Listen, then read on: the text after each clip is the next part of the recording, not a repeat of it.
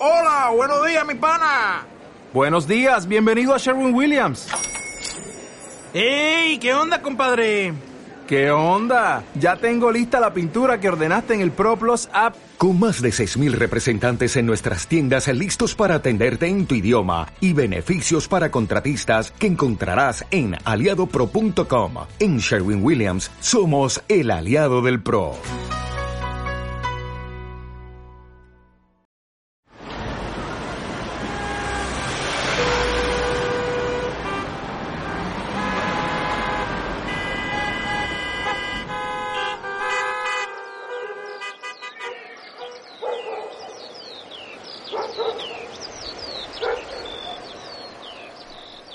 Bienvenidos al podcast en el que hablamos de quienes viven o quieren vivir en un pueblo. Mi nombre es Guillermo Cano, urbanita de nacimiento, pero rural de corazón. Esto es, quiero ser rural.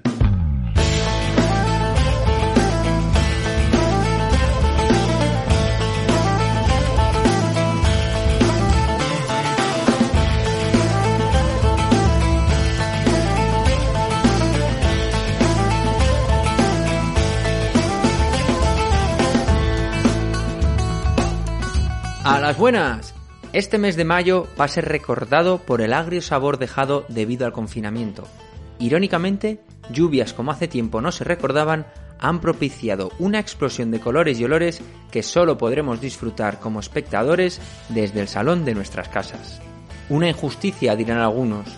La naturaleza, sin embargo, nos dirá que se trata de justicia poética.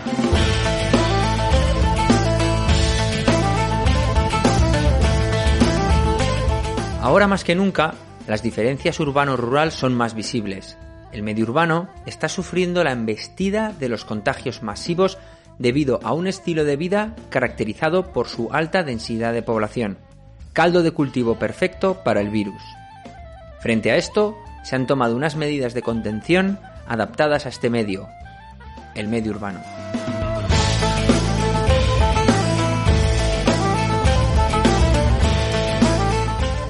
Mismo tiempo, el medio rural asume esas mismas medidas y las afronta con su particular humildad. Pero el contexto es bien distinto, caracterizado por su baja densidad de población. Esas medidas no encajan. Una vez más, se han olvidado de nosotros.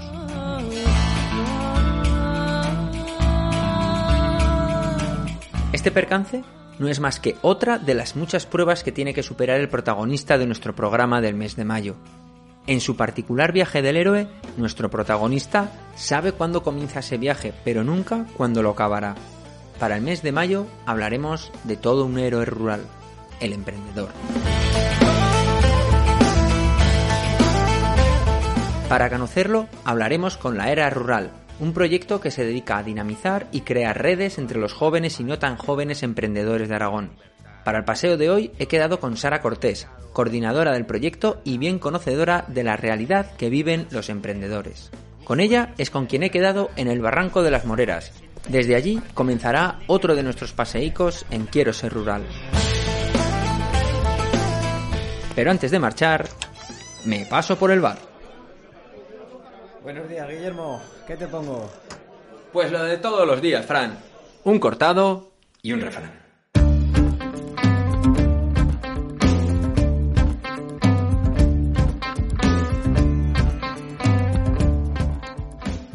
Desde mayo a San Miguel, pastor de ovejas quiero ser. Desde San Miguel a marzo, que las cuide el amo.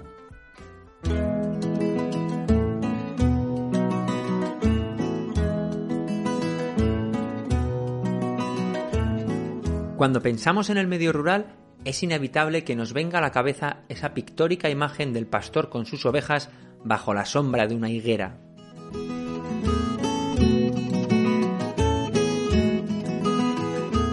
Desafortunadamente, la ganadería extensiva, la cual practica el pastor, está en declive debido al auge de la ganadería intensiva, mucho más lucrativa económicamente.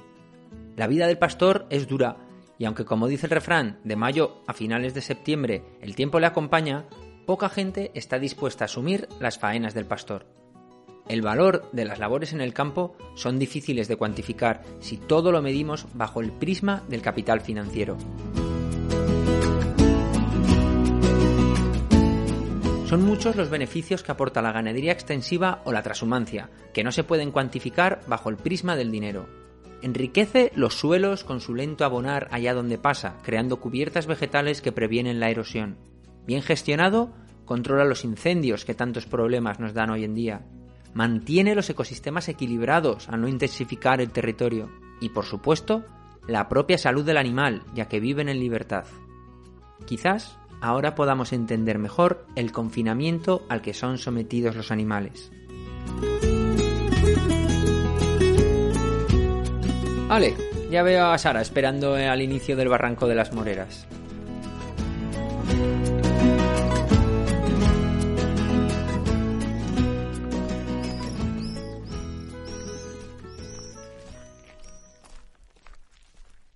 A los buenos días, Sara. Muchas gracias por acompañarme en este paseico en Quiero Ser Rural.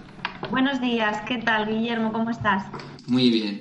Para los que no la conozcáis, Sara es parte del equipo de la Era Rural, una plataforma que nace del proyecto Jóvenes Dinamizadores Rurales. Cuéntanos un poco cómo nace esto de la Era Rural. Bueno, la Era Rural nace en el marco del proyecto de cooperación líder Jóvenes Dinamizadores Rurales. Eh, durante 10 años que llevamos trabajando con este proyecto de jóvenes que viven en el medio rural, pues nos hemos dado cuenta que estábamos un poco desatendiendo una parte de, los jóvenes que es muy importante también para la permanencia de nuestros pueblos, que es los jóvenes, son los jóvenes que están emprendiendo sus propios negocios y sus propias iniciativas en el territorio para, pues, para tener un modo de vida y poderse quedar a vivir en donde ellos eligen, ¿no? donde ellos y ellas quieren. Entonces, después de un par de años de, mm, pues de estudio y de trabajo de campo, decidimos eh, montar eh, un programa que hemos llamado la era rural, porque consideramos que estamos en una, en una nueva era, que es la era del medio rural, y también porque la era es, eh, como ya todos sabréis, era un espacio, o, sigue siendo de hecho, bueno, en muchos sitios, un espacio de trabajo, un espacio también de encuentro, de juego, y bueno, pues en la era hemos pasado todos desde pequeños hasta mayores muchos eh, buenos ratos, ¿no? Entonces por eso surge el nombre de la era rural como un programa y una plataforma de apoyo y acompañamiento para emprendedores y emprendedoras jóvenes que viven en el medio rural aragonés. Mm. El, capítulo de hoy trata precisamente sobre los emprendedores que ya hemos hablado en más de, un episodio que son un poco como los héroes que, podrán ayudar a sacar adelante el problema del desarrollo rural. Eh, por lo que he visto, de momento solo trabajáis en, en Aragón. Eh, ¿Tenéis pensado exportar este formato a otras comunidades? Es verdad que en estos 10 eh, años que llevamos trabajando hemos colaborado y cooperado con otras comunidades autónomas, incluso con otros países, y hemos desarrollado proyectos a nivel nacional e internacional. Es verdad que no, nos está costando, o bueno, tampoco sé si es, es un objetivo a, corto plazo el trasladar nuestra, nuestro trabajo a otras comunidades, ¿no? Porque esto exige o exigiría pues un, un presupuesto extra y también un recurso técnico importante. Mm. Así que de momento estamos trabajando en, en Aragón e intentando crear una comunidad eh, potente y sobre todo consolidada, ¿no? Y por eso pensamos que es mejor empezar desde casa mm. y tener nuestra casa bien barrida y bien, bien aireada para que luego a lo mejor pues fuera posible poder salir a, otros a otros municipios. En el programa hemos hablado también muchas veces de, de esa unión entre lo público y lo privado para impulsar el desarrollo en nuestros pueblos. La era rural es uno de estos proyectos eh, que se ve beneficiado de esta unión de lo público y lo privado. ¿Cómo, ¿Cómo, de importante ha sido esta colaboración y qué lección habéis sacado? Nuestra, nuestro principal objetivo es escuchar, escuchar a las emprendedoras y a los emprendedores y poder llevar a cabo esas, esas propuestas con recursos eh, públicos, ¿no? pero por otra parte, además de esa, de esa unión que, que, surge con, digamos, con la base del proyecto, que son eh, los jóvenes y, y, las jóvenes, tenemos una, una unión también con, con, el sector privado a nivel financiación del proyecto, porque una gran parte de la era rural está financiada por una fundación privada. Eh, contamos con dinero del Gobierno de Aragón y de la Unión Europea porque trabajamos con fondos líder, obviamente, pero también estamos trabajando con fondos privados de la Fundación EDP, Eléctricas de Portugal. EDP tiene una, una fundación de apoyo a este tipo de iniciativas. Nosotros nos presentamos el año pasado a una convocatoria que sacan todos los años y resultamos seleccionados. Y bueno, pues también la, esta fundación está poniendo parte del, presupuesto para que la era rural se pueda llevar a cabo. Bueno, entonces, el, dentro, poniéndonos ya un poco hablando de, esta plataforma de la era rural, cuéntanos un poco cómo, cómo está estructurada, cómo está enfocada. Vale, pues bueno, la era rural es eh, mucho más que una plataforma, ¿no? Es un espacio de encuentro, eh, es un espacio que está dirigido al desarrollo colectivo y a la participación y es un proyecto que se construye y que va creciendo entre las, todas las personas que van formando parte de la red. La era rural tiene una parte eh, virtual, una parte online, que es esta propia plataforma, laerarural.es y además, la era rural tiene una parte presencial, que son una serie de actividades que nos permite también acercarnos físicamente, conocernos y poder trabajar eh, de manera presencial, ¿no? Eh, las emprendedoras y emprendedores que se inscriban en la, era, en la era rural podrán disponer de un espacio web propio, ¿vale? Con un posicionamiento bastante importante. La mini página web de ese emprendedor es que es totalmente editable y, que la puede eh, actualizar cada vez que quiera y como quiera. ¿Esto es gratuito? Gratuito, financiado por el proyecto de, la era rural. Además, eh, tenemos un mapa interactivo eh, en el que se va a geolocalizar esa iniciativa y al que están teniendo acceso muchas entidades y muchas empresas para empezar a buscar recursos y servicios que están trabajando en el medio rural. Eh, la era rural es una puerta abierta a otros clientes, a nuevos clientes. Mm. Que a lo mejor no nos están viniendo por nuestra propia página web de, de emprendedores. Yo soy una emprendedora y tengo una página web, a lo mejor alguien me tiene que conocer muy específicamente para que entre a ver mis servicios, ¿no? O a lo mejor pues no estoy bien posicionada. En el caso de la era rural nos está pasando ya y es un hecho constatado. Llevamos seis meses ¿eh? trabajando con la plataforma, pero es que nos están llamando o, me preguntan, oye Sara, en la era rural, ¿sabes si hay alguien que haga temas de audiovisual? ¿Sabes si hay algún emprendedor en la era rural que esté haciendo talleres medioambientales? oye, voy a dar una charla sobre cosmética natural. ¿Hay alguien en la era rural que esté haciendo cosmética natural? Entonces, eh, para nosotros, a nivel de, organización y de red, ¿no? de red de territorio rural, es muy útil que puedas decirle a la gente, entra en la era rural porque hay tres emprendedoras que hacen este tema y, tanto los compañeros como, otras empresas están contratando a esta gente. Mm. Además de este posicionamiento y de esta posibilidad que tienen los emprendedores de, darse a conocer, pues bueno, tenemos una zona privada que es una red social propia de los emprendedores. Es como un Facebook de, o un WhatsApp de, de los emprendedores, donde ellos van hablando, se van contando pues sus necesidades, sus ideas, sus proyectos y se van apoyando con, con cursos entre ellos, ¿no? Para nosotros es súper importante crear este espacio de aprendizaje colectivo.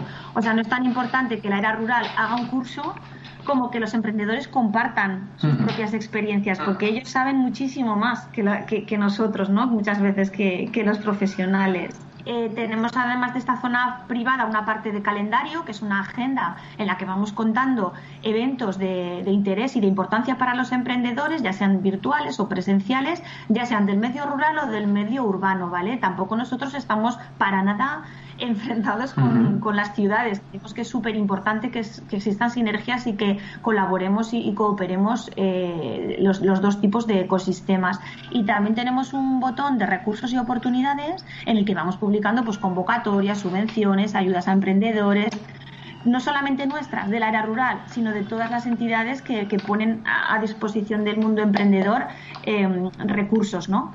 En una fase 2, que yo creo que en el 2021 ya podemos disfrutar de ella, vamos a tener un marketplace, vamos a tener una plataforma e-commerce para que todos los emprendedores que están en la era rural, de forma gratuita, puedan vender sus productos o sus servicios con una pasarela que, que crearemos nosotros también y que financiaremos al 100% puedan vender sus productos a través de nuestra, de nuestra página, ¿vale? Entonces esto también es súper interesante. Mm. Y yo creo que con esto ya, ya terminaría con lo que es la plataforma virtual. Casi- casi Luego, nada. Si quieres, si, si tenéis tiempo, os cuento, la- os cuento las actividades presenciales que son muy divertidas y, y muy majas también.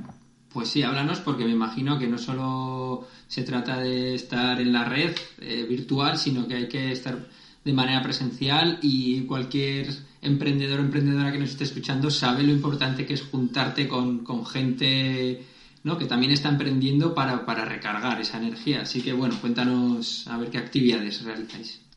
Eso es.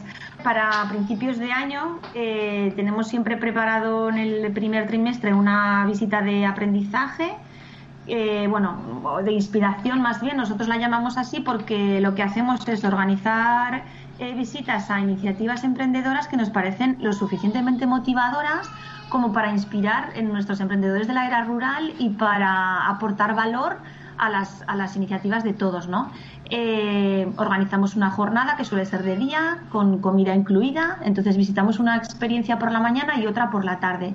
Nos gusta que sean experiencias innovadoras y que también estén consiguiendo pues un impacto social en el territorio importante. Por ejemplo, en el mes de marzo hicimos una eh, en la comarca de Andorra, Sierra de Arcos, visitamos Oliete, eh, donde bueno está, me imagino que ya conoceréis el- la experiencia de apadrina un olivo, súper interesante. Eh, y por la tarde visitamos Ayoza en un restaurante de comida de slow food y comida ecológica y kilómetro cero que se llama La Ojinegra. Estas son las visitas de inspiración. Luego organizamos también un, un programa que llamamos Startup y que es súper completo, ¿vale? Lo que hacemos es eh, coger a emprendedores con iniciativas en fase semilla, fase cero. Eh, nos juntamos durante cuatro días en, una, en un albergue y estamos de- con una formación intensiva mañana, tarde y noche, eh, tanto, con, tanto con profesionales de diferentes sectores, que puede ser desde, eh, pues desde marketing, contabilidad, eh, viabilidad de la idea, precio, costes, bueno, pues temas como súper concretos a, a temas más de filosofía y de misión de las ideas. Entonces vamos construyendo cada una de las ideas de esos emprendedores desde cero y en equipo las vamos trabajando. A partir de ahí eh, seleccionamos 10 10 iniciativas de las que han participado en el startup y les hacemos un acompañamiento personalizado con formación individualizada, tanto online como presencial, y también con becas de, de aprendizaje en otras iniciativas que ya están consolidadas y que son de su sector. Por ejemplo, si tenemos una emprendedora que quiere montarse una empresa de transformación agroalimentaria en el tema de producto lácteo, pues a lo mejor la, podemos llevar a La Falleda, que es una empresa súper consolidada y que tiene un impacto social increíble en la zona de, de Valencia. Y bueno, pues ahí ella puede estar una semana conviviendo con, con esos emprendedores consolidados y aprendiendo cómo lo están haciendo ellos, ¿no? Y además, ya por último, en, esta, en este proceso, programa de startup, que es como súper completo, pues terminamos do- dando eh, una ayuda económica, que es, eh, es poquita cosa, porque son mil euros, pero bueno, para ayudar a, a la puesta en marcha del negocio, ¿vale? Que esos mil euros se complementan pues con las ayudas líder, con las ayudas de INAEM y con todas las ayudas que nosotros le- les vamos asesorando también que pueden solicitar, ¿no? Oye, se me ha olvidado preguntar antes como cuánta gente está metida ahora en la plataforma de la era rural. Ahora tenemos, eh, bueno, tenemos inscritas como unas 85, y 85 registros. Lo que pasa es que los registros los dividimos por una parte en iniciativas, que hay unas 60, ahora mismo 62 creo, y luego el resto son entidades que también apoyan al emprendimiento, porque nos parecía interesante mapear también en nuestra plataforma aquellas organizaciones o entidades como pueden ser, por ejemplo, grupos de acción local o agentes de empleo y desarrollo, pues bueno, es- esos agentes que están ayudando también al mundo emprendedor, ¿no? Y apoyando y acompañando para que la era rural mm, sea un espacio de encuentro que, que, que ayude, ¿no? Que no solamente, no solamente estamos nosotros, el proyecto Jóvenes Dinamizadores, afortunadamente, en todas las comarcas existen recursos, tanto personales y, y técnicos como económicos, que ayudan al emprendedor. Eh, es pequeña la diferencia, pero en contra de lo que podría pensarse, el emprendimiento es mayor en el medio rural. ¿Cómo se entiende entonces que se tenga esta, esta idea de que nunca pasa nada en las zonas rurales? Bueno, pues porque no se cuenta, Guillermo. En las evaluaciones siempre nos decían los participantes, jo, me lo que más me ha gustado ha sido conocer a esta persona mm. o a esta iniciativa que la tengo en el pueblo de al lado y que no sabía ni que existía.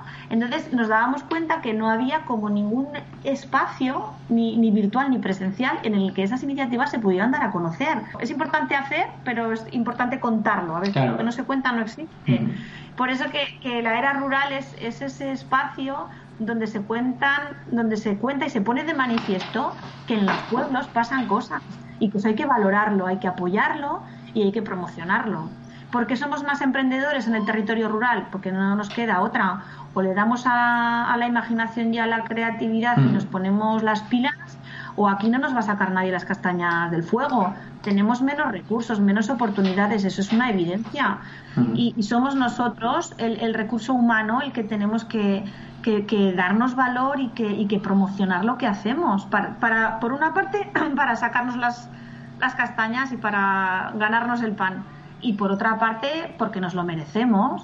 El camino del, del, héroe, del el del emprendedor o emprendedora, tiene muchas barreras eh, a superar, tanto internas como externas. Y un poco con lo que estábamos hablando de, darnos a conocer, incluso valorar lo que hacemos, eh, muchas veces eh, creamos esas barreras. En el caso de, las, de estas barreras internas, eh, ¿Cuáles son, en tu opinión, las que la gente se suele, el emprendedor emprendedora se suele suelen crear? Pues bueno, las eh, nosotros hemos realizado un estudio que finalizamos en el pasado mes de febrero. Ahora estamos sacando las conclusiones. Hicimos una encuesta bastante elaborada con un compañero que es sociólogo.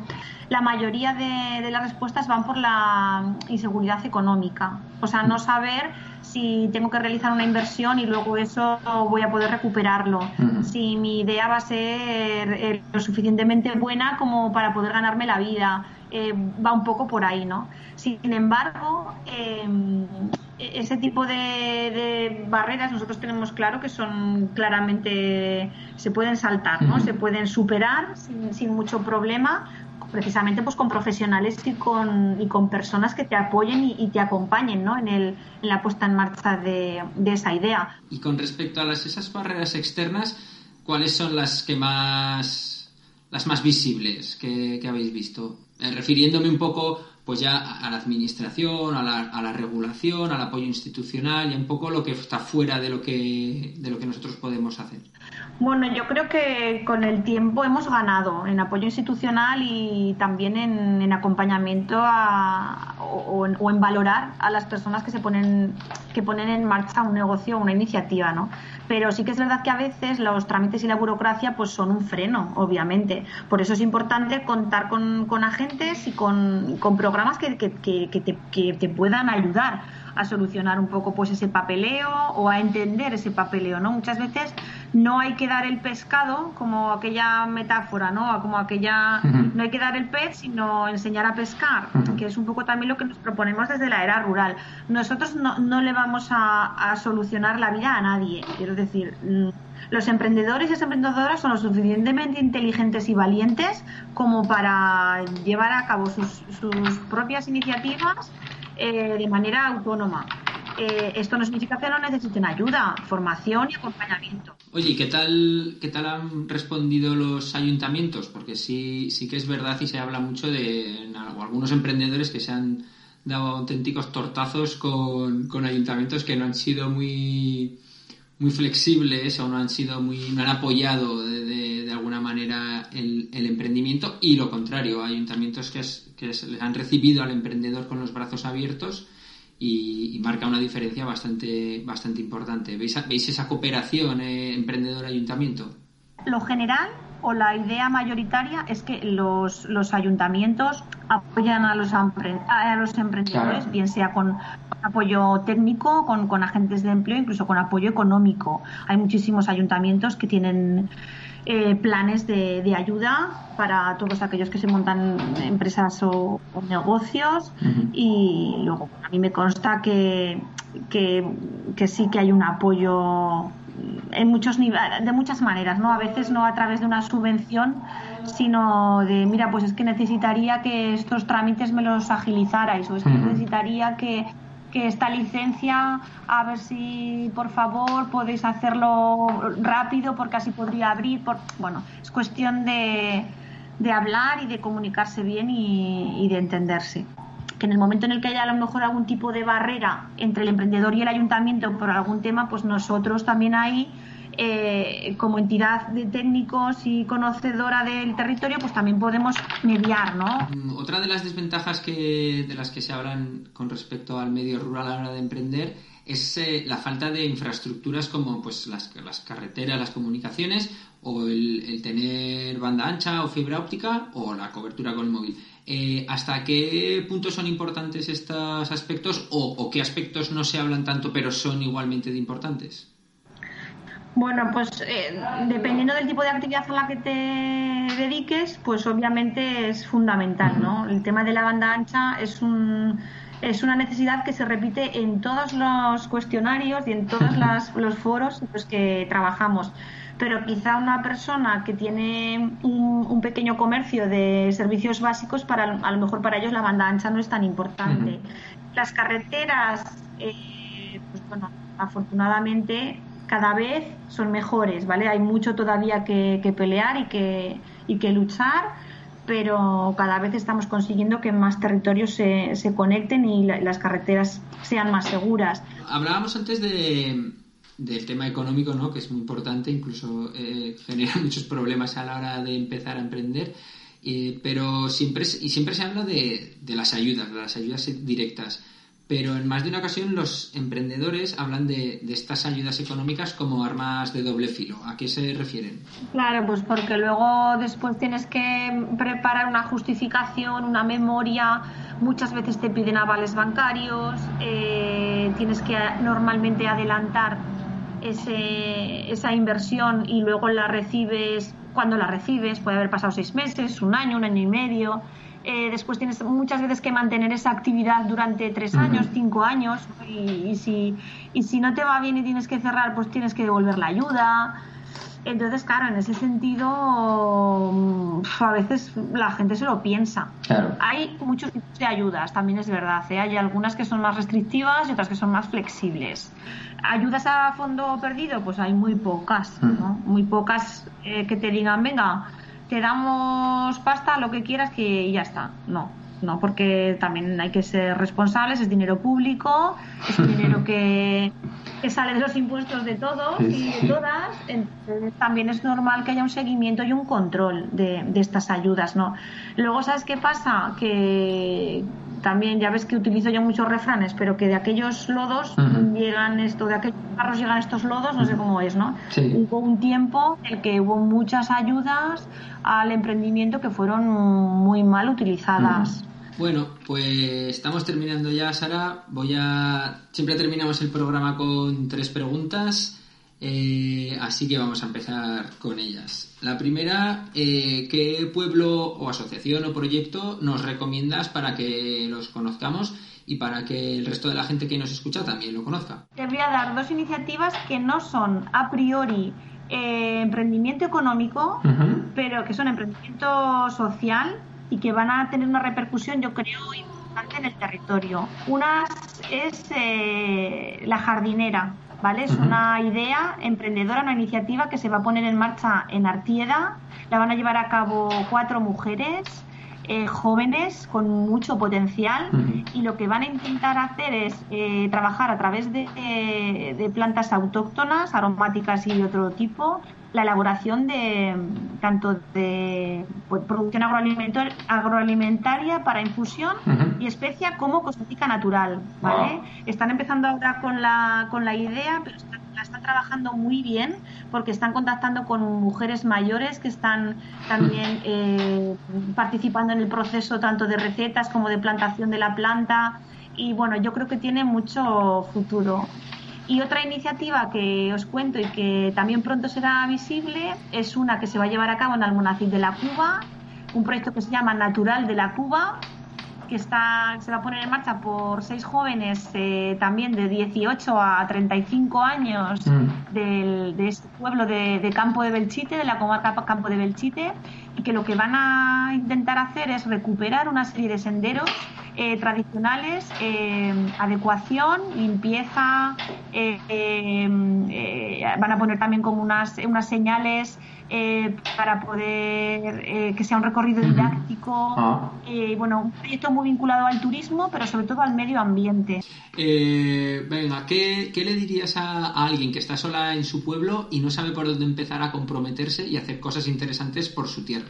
Pues le diría que primero que venga a la era rural, porque aquí se va, se va a nutrir y va solamente con entrar en el foro y mirar cómo está interactuando la gente y todos los proyectos que hay, eh, va a aprender un mogollón, que participe también en alguna de nuestras acciones presenciales cuando podamos hacerlas. Que, bueno, a, a ver si no sabemos cuándo será, si será este verano, no sabemos, pero bueno, participe y luego que se apoye eh, en gente que, que, bueno que va a encontrar en la era rural, gente como ella, que hace cosas y que se inquieta y que Mm. tiene iniciativas y que quiere participar y que se apoye también en gente cercana del entorno, ¿vale? A veces nos parece que estamos solos, pero no es así. Entonces que investigue un poco en, preguntando a, a sus primos en el bar o no lo sé, o en el ayuntamiento eh, que, que manifieste sus inquietudes en aquellos entornos en los que la puedan escuchar, Ujú. que seguro que enseguida encuentra a alguien con, con quien puede conectar. Has, has hablado antes de como antenas eh, comarcales o algo así que ¿no? sería también Eso es muy bien, muy, muy bien traído aquí. Es un recurso que, que existe en, la, en cada comarca, que son los dinamizadores eh, rurales territoriales, eh, les llamamos antenas de la era rural o dinamizador de la era rural. Ellos están visibles también en, en la plataforma de, de la era y, Vale. y también pueden conectar directamente con ellos, ¿vale? Vale. De todos modos, si alguien no sabe quién es, su, su dinamizador en el territorio, pues nos puede escribir un correo a la dirección de, de nuestra web hola arroba laerarural.es y enseguida le contactamos, le ponemos en contacto con, con su antena. Bueno, y última ya, eh, la intención de este podcast es encontrar soluciones realistas que tengan un gran impacto en lo rural. Para encontrar estas soluciones eh, me han concedido el poder de asignar durante cinco minutos el cargo de ministro de lo rural. Así que desde este mismo momento te nombro ministra. Y así que sin más aprovecho y te pregunto, como nueva ministra de lo rural, ¿qué proyectos, iniciativas o propuestas te marcarías como objetivo prioritario en tu legislatura? Bueno, como para mí como objetivo prioritario me marcaría eh, poner a, a los jóvenes en el epicentro del desarrollo del territorio. Empoderar a- o, o que se empoderen esas mujeres y esos hombres eh, jóvenes que tienen tantas iniciativas, tanta creatividad y tanta motivación y energía para llevar a cabo sus proyectos. Eh, que sean ellos los que alcen la voz y que sobre todo eh, expongan qué necesidades tienen para desde un poco las, los recursos públicos o privados que podamos tener, pues poder apoyarles e incentivarles. Eh, creo que, que esa sería un poco mi propuesta de base, ¿no? Que, que las personas o los jóvenes es un recurso con el que cuenta el medio rural que es muy escaso, pero que es muy potente.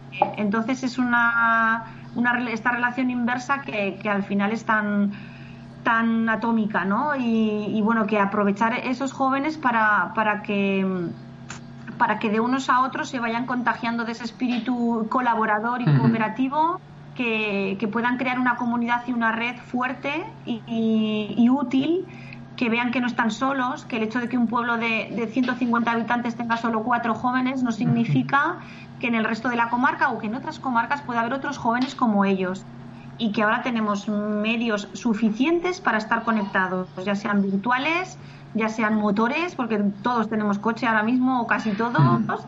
Eh, entonces que no que no, no podemos pararnos por el hecho de que nuestros pueblos sean pequeños o que nuestros pueblos no se hagan cosas, porque a 20 kilómetros se hacen cosas. Entonces vamos a, a provocar que esas cosas que se hacen a 20 kilómetros se hagan también en nuestro pueblo. Mm. Y solo esto no lo, eso no lo puede hacer nadie más que las personas.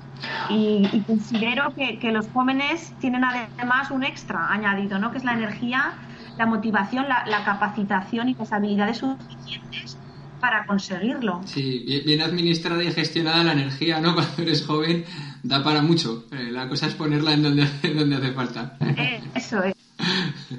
Vale, pues nada, em, esta, esta propuesta como ministra la, enviaré ahí al gobierno a ver si la ponen en práctica. Y nada, eh, ya da por finalizada esta, tu cargo como ministra. Espero que la hayas disfrutado. Y... Ha sido breve, ¿eh? Es que no me dan para más. me dan para cinco minutos ampliable a siete. Pero bueno, salen, salen buenas propuestas. Sí, bien. Vale, bueno, pues Sara, oye, eh, ha sido un placer el haber hecho este paseico, que hayas compartido con nosotros este proyecto tan interesante. Eh, cualquier persona interesada, ya hemos escuchado la era rural.es y allí pues toda la información y, que, y, que, se involucren, que sería aquí lo importante, que se, que se mezclen. Eso es. Muy bien, Guillermo, muchísimas gracias por, por, por contactarnos, por darnos esta oportunidad de, compartir con, con, todos vosotros que, lo que es la era rural y, bueno, espero que nos encontremos en otra ocasión, que seguro que, que como somos los dos tan pro rurales... seguro nos iremos viendo. Bueno, pues Sara, que vaya muy bien todo. Gracias. Vale, hasta luego.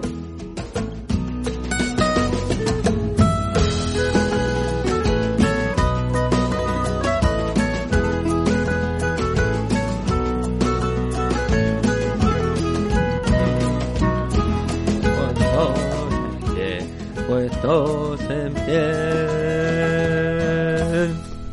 Hombre, pero si tenemos aquí a Isidora, la profesora.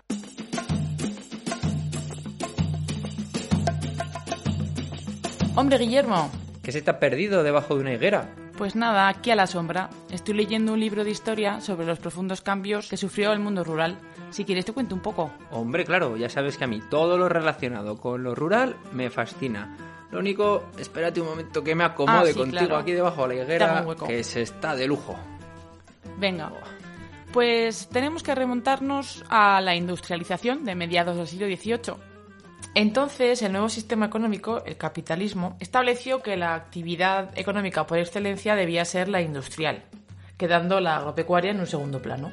De hecho, la lógica capitalista tenía unos objetivos muy distintos, incluso contrarios, a los de la economía campesina tradicional que no daba importancia a la ganancia sino a su propia reproducción social. Y lo mismo ocurría con su modo de producción, que se basaba en unas concepciones y prácticas en armonía con la naturaleza y con la propia comunidad campesina.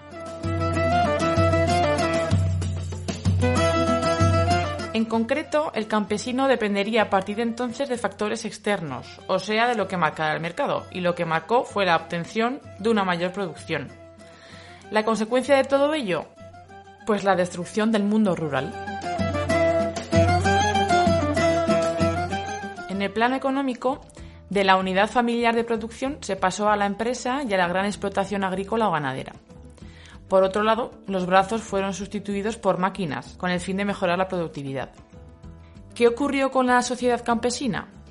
Que los campesinos o bien se convirtieron en propietarios y se aliaron con los empresarios de la ciudad, o bien se proletarizaron, o sea que se convirtieron en asalariados.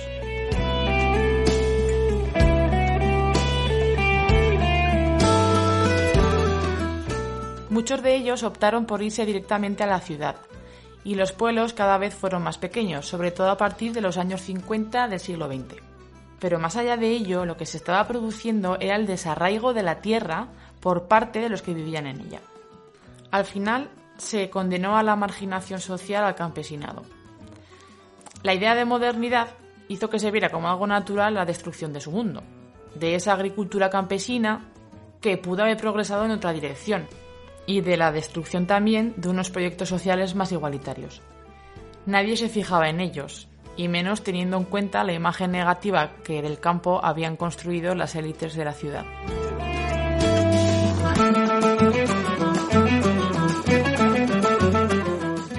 Culturalmente también existieron cambios, claro. La cultura del mundo urbano era una cultura uniforme y esta fue invadiendo la cultura de los pueblos, mucho más rica y con una mayor capacidad de reinvención. La propia comunidad rural y sus formas de socialización fueron desapareciendo.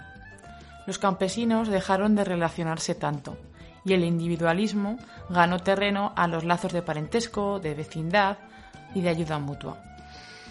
En fin, una pena. Otro día si quieres quedamos y te cuento más. Sea pues, que me da a mí que este tema tiene bastante más injundia de lo que parece y habrá que dedicarle más tiempo.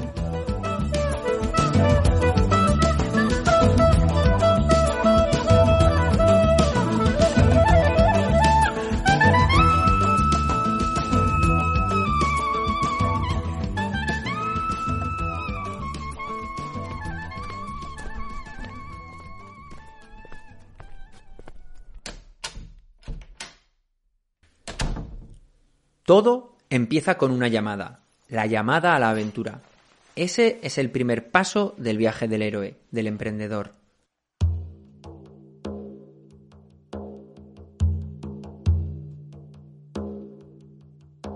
Esta llamada quizás empezó como un hobby, que se ha convertido poco a poco en una posibilidad para ganarse la vida. O quizás ha terminado de calar esa motivación por trabajar en la que a uno le gusta. Tras este paso vendrán otros, como el rechazo a esa primera llamada y lanzarse a la aventura, o el riesgo a invertir dinero, el dejar la comodidad de lo que uno tiene y por supuesto los comentarios negativos de tu alrededor.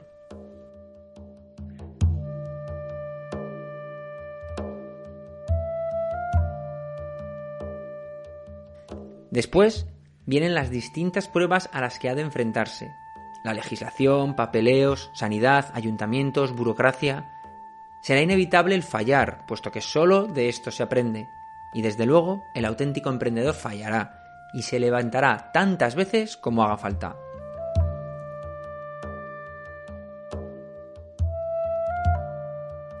Ya en la mitad de su viaje encontrará sus guías, sus mentores de los cuales recibirá conocimiento, apoyo, experiencia, ayudándole a ver que sí, que es posible emprender que el secreto está en aferrarse a esa motivación inicial, a lo que realmente quieres hacer.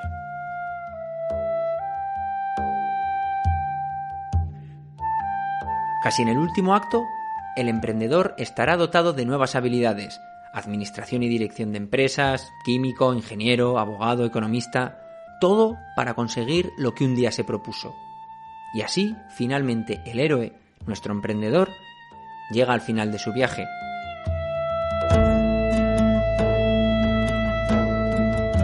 sí, se ha acabado un viaje, pero la cosa no ha hecho más que empezar.